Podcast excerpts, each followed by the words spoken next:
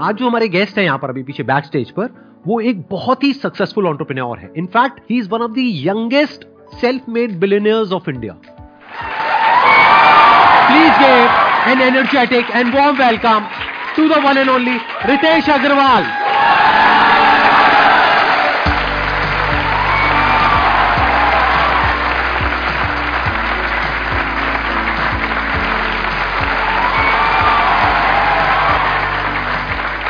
Please बैठिए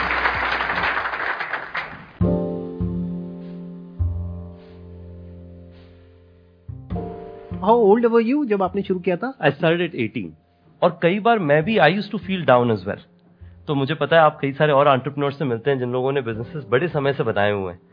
but मैं शायद आपसे पहला एंटरप्रेन्योर मिल रहा हूँ जो who has also grown up being motivated by you so thank you so much good to know that सबसे पहले तो आपसे ये समझना चाहूँगा कि आइडिया आपके माइंड में कहाँ से आया? देखिए सबसे पहले तो आ, मैंने कंपनी शुरुआत करी थी जब मैं जस्ट हाई स्कूल से बाहर निकला था।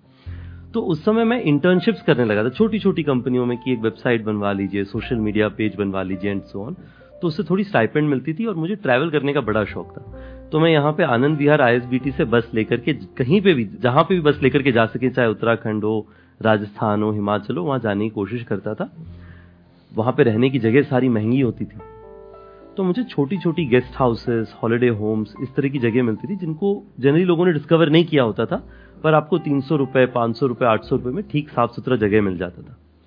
तो मेरी शुरुआत इस चीज़ से हुई कि मैंने देखा कि ये सारी जगह काफ़ी अवेलेबल हैं, पर अननोन है एक तरीके से। तो उसको जो है मैंने एक वेबसाइट में डिस्ट्रीब्यूट करना शुरू किया कि इन जगहों में अगर आप रहें, उत्तराखंड में, हिमाचल में, राजस्थान में, आपको सस्ते दाम में प्राइस पे जगह मिलेगी। उससे शुरुआत किया मैंने ओरेवल का। एक साल तक वो बिज़नेस चलाया, वो बिज़नेस चला नहीं। क्योंकि सबसे बड़ी चैलेंज ये थी कि बुकिंग तो आप करवा लीजिए, पर सर्विस क्वालिटी मेंटेन होगा कि नहीं, उसकी जिम्मेवारी कोई नहीं ले रहा था। तो उसके बाद मैंने सोचा कि अगर यही सबसे बड़ा प्रॉब्लम है तो मैं इसी को सॉल्व कर लेता। तो जो पहली गेस्ट हाउस कई सारे जो हमारे पास छोटे गेस्ट हाउस गुड़गांव में भी हमारे साथ जुड़े थे, उनमें से एक को मैंने कहा कि आप जो है, आपकी प्रॉपर्टी को मैं सर्टिफाई करूँगा थोड़ी क्वालिटी इंप्रूव करूँगा, जिससे आपकी ऑक्यूपेंसी बढ़े और मैं जिम्मेवारी लेकर के हर दो तीन दिन आके आपकी प्रॉपर्टी चेक करूँगा ऑडिट करूँगा। और पहले एक दो महीना तो मैं ही आपका front office manager check in checkout cleaning सब कुछ मैं ही देखूँगा। उनकी प्रॉपर्टी में टोटल ऑक्यूपेंसी 20 परसेंट से कम चलती सिर्फ़ शादियाँ जब होती थी साउथ सिटी वन एरिया में, गुड़गांव में, तब शादियों में उनकी प्रॉपर्टी यूज़ की जाती थी, उसके अलावा खाली रहता तो उन्होंने कहा कि मुझे आप पे ऐसे तो भरोसा नहीं हो रहा है। क्योंकि अगर मैं लगा हुआ हूँ इतने समय से और उसके बाद प्रॉपर्टी में ऑक्यूपेंसी नहीं आ रही तो आपके आने पर कैसे ऑक्यूपेंसी बढ़ जाएगी? पर ठीक है, मेरा जितना अभी सिचुएशन इतना बुरा ऑक्यूपेंसी का, इससे बुरा तो और हो ही नहीं सकता। जो होगा, इससे बेहतर ही होगा। तो चलो, आपको मैंने कुछ महीने के लिए प्रॉपर्टी दी, आप चलाइए, देखिए क्या होता है, क्या नहीं होता है। अब उस प्रॉपर्टी में हमने तीन चीज़ें करी। सबसे पहला चीज़ हमने ये किया कि मैंने जाकर के ऑनलाइन वेबसाइट्स में देखा कि कौन सी प्रॉपर्टी स्टॉप रैंक में आती है बजट वाली। मैंने देखा कि उन सब की फ़ोटोज़ और इंटीरियर्स अच्छे होते हैं। तो इंटीरियर्स में जो व्हाइट लाइट थी उसको इस तरीके का मैंने वार्म लाइट से रिप्लेस कर दिया। और दो तीन पेंट लगा दी। टोटल खर्चा पर कमरे का चार पाँच हज़ार रुपए का आया होगा जो कि ओनर से ही मैंने रिक्वेस्ट किया कि आप ही की प्रॉपर्टी में निवेश कर रहे हैं तो आप ही लगा दीजिए मेरे पास तो कुछ है नहीं। उस होटल के साथ में आपने टाइप किया लेकिन आपने कुछ इन्वेस्ट नहीं किया? कुछ इन्वेस्ट नहीं किया पर मैंने आइडियाज़ लगाए कि कैसे इसको इम्प्रूव किया जा सके। हाँ। डायनेमिक प्राइसिंग लाई। तो होटल का प्राइस पहले हमेशा दो हज़ार रुपए पे फ्लैट रहता था पूरे साल। मैंने कहा कि पहला तीन कमरा नौ सौ निन्यानवे में सेल होगा नाइन नाइनटी नाइन आप लोगों ने सुना होगा, जब ओयो शुरू हुआ था, हमने कहा था starting at nine ninety nine उसके बाद में पहला तीन रूम 999 पे बिक जाए, उसके बाद हर रूम पे मैं 100 से 150 रुपीस बढ़ा देता था प्राइस क्योंकि एक बार वॉल्यूम बढ़ जाता, आपने इंटरनेट पे देखा होगा बाय पॉपुलैरिटी या बाय क्वालिटी आप, या फिर बाय प्राइस आप सॉर्ट कर सकते हैं होटल्स को। तो मेरा होता था कि बाई प्राइस पहले सॉर्ट करके तीन बुकिंग आ जाए जिससे फिर बाई पॉपुलैरिटी में हम टॉप रैंक में आ जाएँगे तब ज़्यादा प्राइस बन जाएगा। प्लस ये भी एक और इसका बेनिफिट है कि अगर 999 में कोई रुका है और उसको वैल्यू मिल गई 2000 की तो वो रिव्यूज़ अच्छे मिलेंगे। तो रिव्यूज़ में भी आप टॉप पे आने लग जाओगे। बिल्कुल। जैसे कि रिव्यूज़ में मिले जल्दी से जल्दी। और उससे आपका जो रिव्यूज़ में आप टॉप रैंक में आने लग जाएँगे। राइट तो सिर्फ़ इससे जो है मैंने पहला होटल शुरू किया। पहले महीने के एंड में यादव जी की प्रॉपर्टी 90 परसेंट प्लस ऑक्यूपेंसी में पहुँच चुकी थी।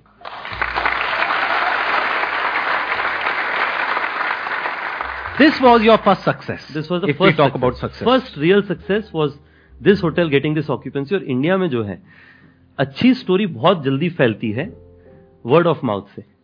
तो लोगों ने कहा अच्छा यादव जी की प्रॉपर्टी के बाहर बड़ी गाड़ियाँ लगने लगी हैं कस्टमर्स आने लगे कैसे आने लगे? हाँ। तो लोगों ने कहा कि अब तब लोग ओयो नई ब्रांड थी लोग कह नहीं पाते तो लोग कहते थे ये योयो से अटैच किया इन्होंने। हाँ। तब से इनका काम बढ़ गया हाँ। तो लोगों ने कहा कि आप योयो से फ़ोन करिए हाँ। और आपका होटल भर जाएगा। तो वो वर्ड ऑफ़ माउथ जो है उससे हमारे वो एक होटल से आज हमारे दुनिया भर में एक लाख चालीस हज़ार प्रॉपर्टीज़ हैं जो धीरे धीरे करके हमने फिर आ, स्केल किया। लोग हमेशा स्टार्टअप्स में कहते हैं कि आपको आईआईटी से होना चाहिए आईएम से होना चाहिए आईवी लीग से होना चाहिए।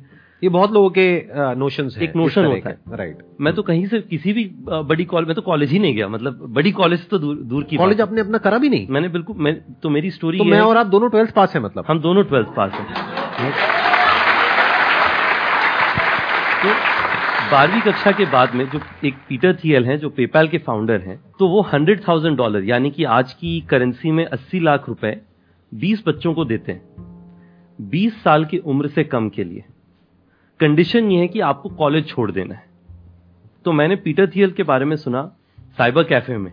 पीटर थियल सर्च किया, मैंने प्रोग्राम के बारे में देखा अप्लाई कर दिया। उसमें मेरे से पहले एशिया से कोई एक भी थियल फेलो कभी नहीं बना था। सिर्फ़ अमेरिकन मोस्टली अमेरिकन मूल के लोग थे। तो मैंने जो अप्लाई कर देते हैं, मेरा कोई एक्सपेक्टेशन भी नहीं था कि कभी मेरे को थियर फेलो बनने का मौका मिलेगा। तो एक दिन मुझे फ़ोन आया कि आप जो हैं टॉप 40 कैंडिडेट्स में से एक हैं, जिनको यूएस बुलाया जा रहा है पिच करने के लिए। तो मेरे खुशी का कोई ठिकाना नहीं था, इसलिए नहीं क्योंकि थियर फेलो बन जाना था। मुझे तो लग रहा था उसके बाद भी नहीं होगा क्योंकि चालीस में से बीस सिलेक्ट होने थे। मेरी खुशी का इसलिए ठिकाना नहीं था कि मुझे लगा कि पहली बार यूएस जाने का मौका मिलेगा। वो भी उन्होंने स्पॉन्सर किया वो भी उनका स्पॉन्सर उसके बाद में यूएस गए और 40 बच्चों में से मुझे थियल फेलो चुना गया।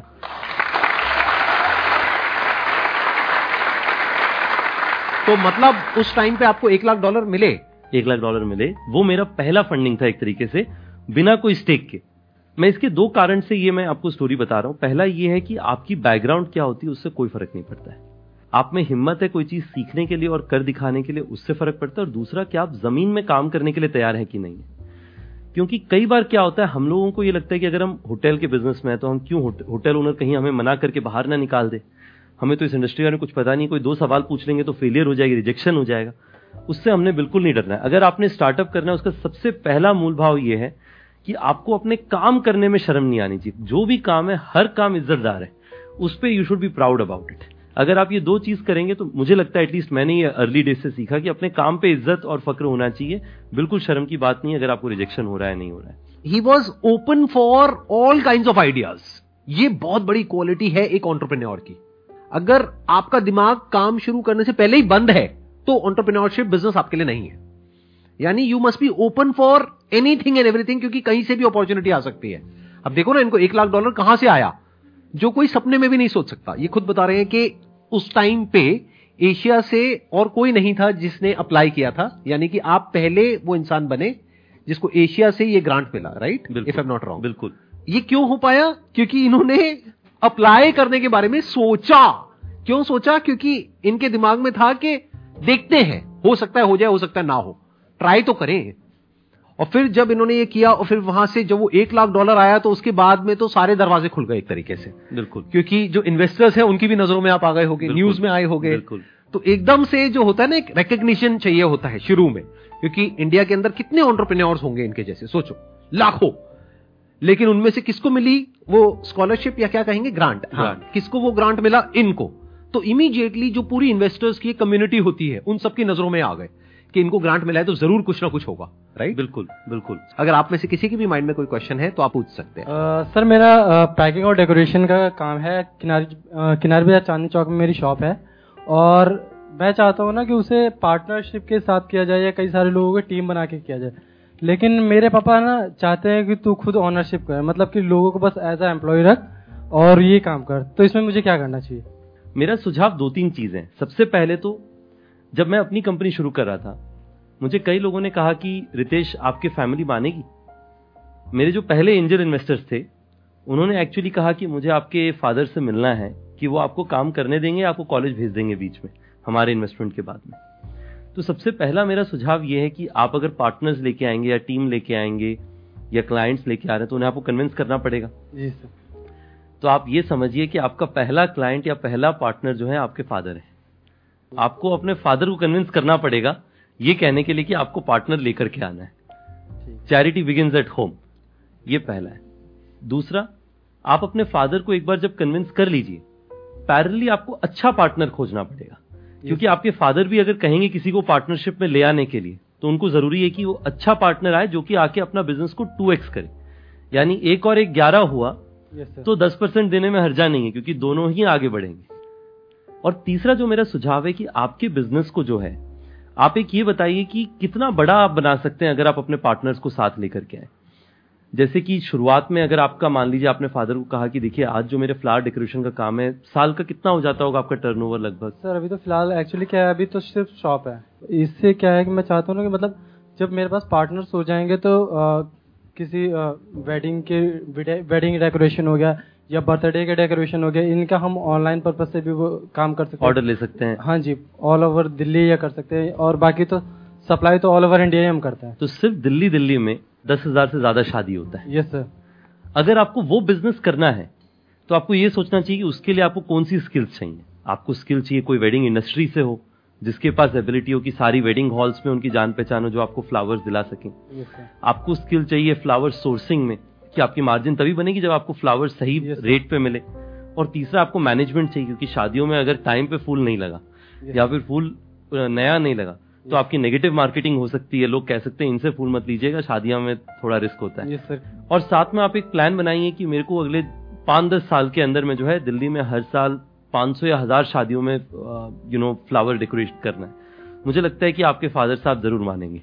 यहाँ पे ये सवाल इतना इंपॉर्टेंट नहीं है कि आपको पार्टनर्स को लेकर के आना है या किसी इंप्लॉय को ऑनबोर्ड करना है। इंपॉर्टेंट ये है कि आपकी विजन क्या है। जैसे ये कह रहे हैं ना कि अभी इन्होंने बड़े कैजुअली एक बहुत बड़ी बात बोल दी कि अगर ऑन एन एवरेज महीने की हज़ार शादियाँ भी आ जाती हैं तो उसके लिए कितनी बड़ी टीम चाहिए आपको? कितना कुछ चाहिए तो उसके लिए इंप्लॉयज भी चाहिए पार्टनर्स भी चाहिए स्टेक होल्डर्स भी चाहिए, सब कुछ चाहिए आपको राइट तो इंपॉर्टेंट ये है कि आपकी विजन क्या है। ये तो इनकी विजन है। इतना बड़ा जो ये सोच पा रहे हैं। क्योंकि ये चाहे भी तो कुछ छोटा नहीं सोच सकते आज, जिस लेवल पे ये है राइट बट आपके माइंड में क्या है, वो आप ही जानते हो कि वो सच क्या है। कि आप, हो सकता है आप अपने माइंड में सोच रहे हो कि यार अभी मेरे इस दुकान से पचास साठ हज़ार लाख रुपए महीने की कमाई हो जाती है, खर्चा वर्चा काट करके। अब ये करके मुझे महीने का दो चार पाँच लाख रुपए भी मिल जाए तो बहुत है। तो अगर इतना ही आप सोच रहे हो, उस हिसाब से आपको लोग चाहिए। तो जैसे इन्होंने जो भी स्टेप्स बताए वो बिल्कुल परफेक्ट हैं। पहले अपने फादर को कन्विंस करिए अगर आपके फादर मना कर रहे हैं कि पार्टनरशिप में मत करिए तो हो सकता है उनका कुछ खराब एक्सपीरियंस रहा हो पार्टनरशिप से रिलेटेड तो कोई रीजन हो जिस वजह से वो बोल रहे हैं। तो ये भी देखना ज़रूरी है कि जिसके साथ आप पार्टनरशिप करने का सोच रहे हैं क्या उसकी विजन आपके साथ में अलाइंड हो भी रही है नहीं हो रही है? या वो कुछ और ही सोच करके आ रहा है या आ रही है वट तो ये इंपॉर्टेंट है बिज़नेस में। विजन इंपॉर्टेंट है। कि आपकी विजन क्या है? कहाँ तक देख पा रहे हो? In fact I think please correct me if I'm wrong आपके करियर में जो सबसे बड़ा जो टर्निंग पॉइंट रहा होगा, ये जो आप यूएस गए और आपको ग्रांट मिला I think this must have been the biggest turning point of your life in terms of thinking big नहीं नहीं, बिल्कुल। आई थिंक ये जो एक बहुत बड़ी, बढ़िया बात बता रहे हैं सर सबसे पहले तो I fully agree with sir in saying कि आपको एक अपने तरफ़ से क्लियर होना चाहिए कि मैंने क्या करना है। अगर आपका एम्बिशन है एक्स आप अगर पार्टनर को बिना एक्सपेक्टेशन सेटिंग के ले आए like in you know any situation expectation setting is most important उनकी एक्सपेक्टेशन कुछ और है, आपकी कुछ और है तो आपकी डेली लड़ाइयाँ होंगी। यू शुड अवॉइड इट तो आप एक्सपेक्टेशन सेटिंग करिए, उसके हिसाब से आप सही पार्टनर खोज पाएँगे। जो थिंकिंग बिग है, बहुत ज़रूरी चीज़ है कि मैंने हमेशा सीखा you are the average of ten people around you जिसका मतलब आपके आसपास के जो दस लोग हैं आप ना चाह के भी उन दस लोगों के एवरेज बन जाते हैं। अगर आपके आसपास दस लोग हैं जो बड़ी चीज़ें सोच रहे हैं आप अगर छोटी सोच रहे हो आप उनके आसपास रह के सोचते थोड़ा मैं भी बड़ी सोच लेता हूँ बड़ा नहीं तो मीडियम तो सोच लेते हैं छोटे से। पर अगर आपके पास दस लोग हैं जो लोग दिन भर ये सोच रहे हैं कि चलो मैंने कुछ मान लीजिए छुट्टी मनाने के बारे में सोचना है तो आपके दिल में बिल्कुल छुट्टी का दिल नहीं होगा। पर फिर भी आप भी सोचेंगे थोड़ी छुट्टी मैं भी सोच लेता हूँ। तो थियर फेलोशिप पहली बार ऐसी जगह थी जहाँ पे सब लोग बड़ी सोच रहे थे। हमारी फ्लैट में एक लड़का रहता था जिसकी कंपनी ही नहीं थी। उसने आके कहा कि मुझे दुनिया की सबसे बड़ी फ्लैश स्टोरेज कंपनी बनानी है। मैंने कहा, ना, इनके पास जैसे हमारे देश में, मैं कहता था मेरे को साउथ सिटी वन का सबसे बड़ा गेस्ट हाउस बिज़नेस बनाना है। लोग कहते, लोग हँसते थे मुझ पर कि साउथ सिटी वन में तुम्हें लगता है तुम सबसे बड़ी गेस्ट हाउस बना लोगे। ये बहुत इंपॉर्टेंट पॉइंट है जो ये बोल रहे हैं। अपनी अटेंशन को बढ़ा लो जितना बढ़ा सकते हो। ये कितना इंपॉर्टेंट है? I can't express in words ये इतना इंपॉर्टेंट है ये पॉइंट ध्यान से सुनना अभी जो ये बोल रहे हैं। देखिए इसमें क्या होता है ना हमारे यहाँ पे जनरली हमारे आसपास में सोसाइटी में लोग कहते हैं अपने पास जो रिसोर्स है जो आपके पास में लागत है उसी के हिसाब से सपने देखो। अभी अपने पास तो कुछ भी नहीं था। तो सपने तो देखने बंद कर देने चाहिए थे उस मैथ्स के हिसाब से। पर जब मैंने उसे देखा कि उसके पास ना कोई कंपनी है ना कोई बिज़नेस है और वो दुनिया में सबसे बड़ा बिज़नेस बनाना चाहता है तो मैंने सीखा कि सपने देखने का तो कोई खर्चा ही नहीं लगता। फ्री ऑफ़ कॉस्ट है। अगर आप सोच सकते हैं बड़ा तो उसके बाद में again goes back to probability अगर नहीं सोचे तो हंड्रेड परसेंट चांस है कि आप नहीं बना पाएँगे। पर अगर सोच लिया तो शायद ये वन टू परसेंट चांस है कि आप बना सकते हैं। उसके बाद से मैंने भी बड़ा सोचना शुरू किया। तो आप अपना जितना बड़ा सोच सकते हैं अभी बस वही इशू है कि एक बार सोचने के बाद उसके लिए काम भी करना पड़ता है। अगर वो काम करने की हिम्मत है तो सोचने में कोई बुराई नहीं है। Thank you sir excellent point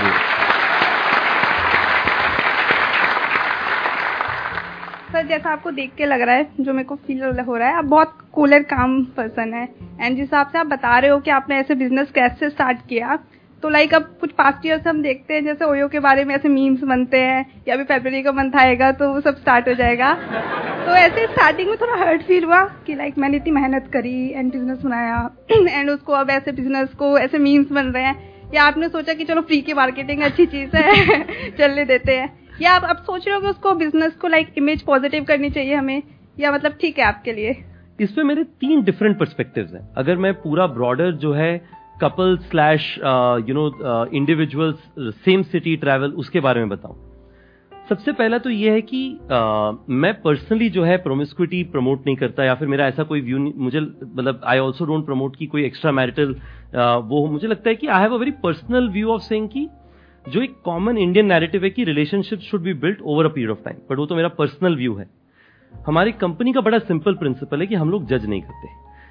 कोई भी कस्टमर हो, अगर उनके पास लेजिटिमेट आईडी कार्ड है, ये लॉ ऑफ़ द लैंड कहता है कि हम उन्हें चेक इन दें और उनको बेहतर से बेहतर सर्विस एनेबल करें और उसी पे हम लोग काम करते हैं। और इसमें आप देखेंगे कि हिस्टोरिकली बड़ी चैलेंजेस रही हैं। जैसे मैं आपको बताता हूँ कुछ साल पहले हमारे एक कॉलीग थे, वो और उनकी वाइफ एक होटल में गए। वाइफ ने जो है सेकेंड नेम बदला नहीं था। उनका सेकेंड नेम सेम था, पहले जैसा ही। तो होटल वाले ने कहा कि आप दोनों शादीशुदा इसका मैरिज सर्टिफिकेट दिखाइए, फिर हम आपको चेक इन देंगे ओयो के पहले कई लोगों ने ऐसी एक्सपीरियंसेस सही हैं कि लोग जज करते हैं, लोग घूरते हैं लोगों को। हमारा ये ओपिनियन है कि आप चाहे कोई भी हो, अगर आप एक लेजिटिमेट पर्पज से रहने आए हैं तो हम आपको चेक इन देंगे। बट मेरा पर्सनल व्यू उसको लेकर के अलग हो सकता है। जो तीसरा है, और ये भी बहुत क्रूशियल चीज़ है कि आज के दिन में ओयो में अगर आप देखें जो कंज्यूमर सेगमेंट है वो बहुत ब्रॉड है। आप सेम होटल में देखेंगे यंगस्टर्स होंगे जो लोग मतलब 20, 25, 30 साल की उम्र में हैं उसी होटल में रह रहे होंगे 50 साल 60 साल की उम्र की फैमिलीज़ उसी के बगल में रह रहे होंगे कॉपरेट क्लाइंट्स और अगर आप लोग कुछ ओयो में रहे तो आपने देखा होगा कि वहाँ पे मैं कई बार होटल में खुद जाके रिसेप्शन में बैठता हूँ चेक इन कराता हूँ आजकल भी टू लर्न की कौन आ रहा है। It is just a fascinating experience कि हर तरीके के कस्टमर आते हैं। आज के दिन में जान के आपको खुशी होगी कि हमारा लगभग जो है तीस परसेंट बिज़नेस सिर्फ़ रिलीजियस डेस्टिनेशन जैसी जगहों से आता है। तो ओयो आपके लिए top of the mind choice होना चाहिए, यही हमारा ब्रांड का एस्पिरेशन है।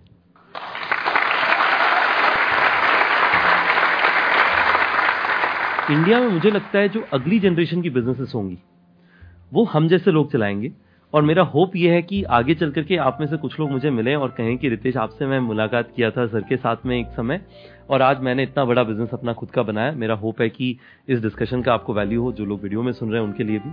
और last but not the least मुझे ये लगता है कि इन कॉन्वर्जेशन से मुझे खुद को भी एक चीज़ सीखने को मिलती है कि to be close to your roots जब मैं वापस अपने बारे में सोचता हूँ कि कंपनी में जब भी कुछ गलत होता है, तब होता है जब मैं अपने रूट से बदलता हूँ। जैसे for example openness to new ideas मैंने देखा जब भी हमारी कंपनी में कुछ गलतियाँ होती हैं, तब होती हैं जब मैं नए आइडियाज़ से ओपन होना बंद हो जाता हूँ।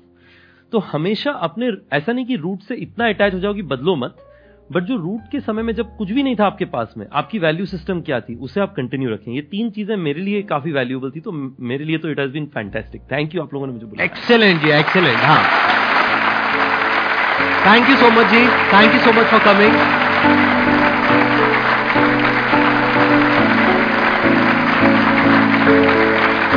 Música